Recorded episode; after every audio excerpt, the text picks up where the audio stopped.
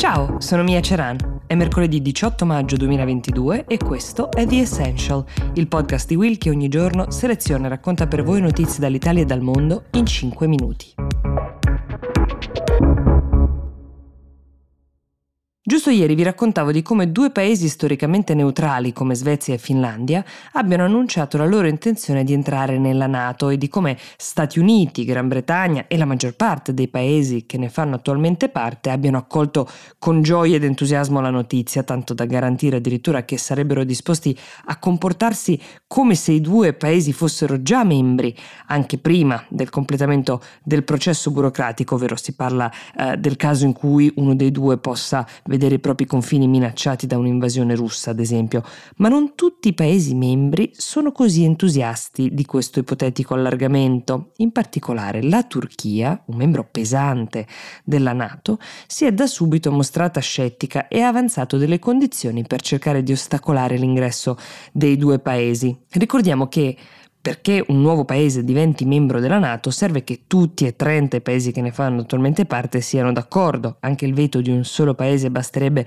a bloccare tutto ed è la ragione per la quale il segretario generale della Nato, Stoltenberg, è già all'opera per cercare di mediare con la Turchia. Allora, nei giorni scorsi il presidente turco ha detto stiamo seguendo gli sviluppi con Svezia e Finlandia, ma non abbiamo pensieri favorevoli. Poco dopo il ministro degli esteri turco, Mevlut Cavusoglu, ha aggiunto che le delegazioni diplomatiche svedesi e finlandesi non si devono prendere il disturbo di venire fino ad Ankara per convincere la Turchia. Ma cosa ha in contrario questo paese all'ingresso di Svezia e Finlandia nella Nato? Uno dei temi il principale, è il sostegno dato dalla Svezia ai curdi del PKK. Il PKK è un'organizzazione che molti paesi definiscono terroristica perché difende, a tratti con mezzi e azioni discutibili, le istanze autonome della popolazione curda in Turchia, ma sono in molti anche a sostenere che la popolazione curda sia oggetto di persecuzione nel paese ed è questa la ragione per cui la Svezia ha riconosciuto a molti curdi lo status di rifugiati incluso però ad alcuni membri del PKK. All'atto pratico significa che quando la Turchia ha bussato alla porta della Svezia chiedendo di consegnare persone appartenenti al PKK, che Erdogan riteneva si fossero macchiate di crimini di natura terroristica, la Svezia ha scelto invece di proteggerli e di non estradarli, trattandoli di fatto come dei rifugiati. Che il PKK si sia macchiato di crimini è fuori discussione, ma la repressione durissima della Turchia di tutta la minoranza kurda, anche di persone che non si sono macchiate di tali crimini è altrettanto documentata. La Svezia ha accolto moltissimi curdi, pensate che ce ne sono anche tra i parlamentari svedesi addirittura, e questa vicinanza alla causa kurda è da anni ragione di molte tensioni tra i due paesi. C'è anche un altro gruppo, quello di Fethullah Gülen, che Erdogan ritiene responsabile di un colpo di Stato intentato anni fa ai suoi danni e di cui molti esponenti sono stati accolti non solo in Svezia ma anche in Finlandia, di qui la querela anche con l'altro paese. Insomma, la ragione numero uno per lo scetticismo della Turchia è che ritiene che non ci si possa fidare di paesi che proteggono quelli che per lui sono dei terroristi. Altra motivazione è che nel 2019 sia Finlandia che Svezia imposero delle sanzioni contro la Turchia per il suo ruolo nella guerra in Siria, ricordiamo che intervenne contro i curdi siriani.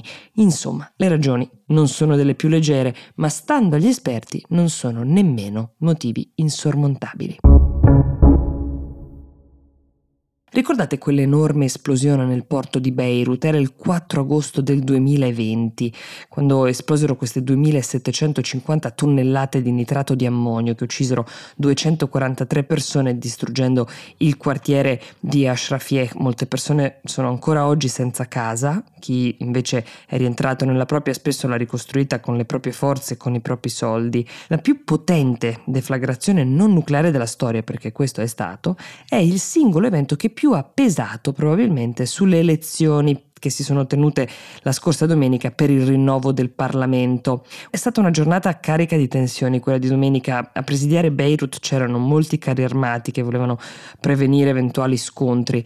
C'era la rabbia di chi ha perso tutto, che è cresciuta, montata sotto le macerie in questi anni, e la disillusione verso una classe politica largamente giudicata dal popolo libanese inetta e corrotta, tolta forse qualche eccezione di politici che invece si sono distinti per la ricostruzione di alcuni distretti nei quali poi si sono anche candidati, ma l'esplosione nel porto di Beirut ha inciso anche su altri destini politici, come per il movimento patriottico libero del presidente Aoun e di suo cognato Gebran Bassil, che pagheranno la loro alleanza con Hezbollah, invece il movimento armato sciita ritenuto responsabile da molti di aver nascosto nel porto l'esplosivo senza provvedere a sufficienti misure di sicurezza. E proprio Hezbollah, il partito sostenuto dall'Iran, per intenderci, ha perso la maggioranza nella coalizione parlamentare che guida, voti perduti e confluiti a rivali e a movimenti di protesta che hanno attraversato il paese negli ultimi anni. Tra questi, i movimenti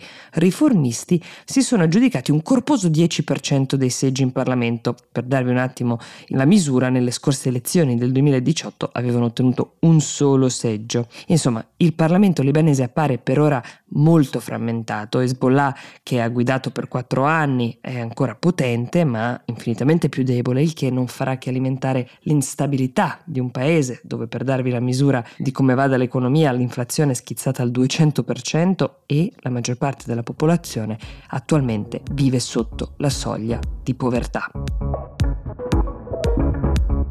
The Essential per oggi si ferma qui, io vi do appuntamento a domani e vi auguro una buona giornata.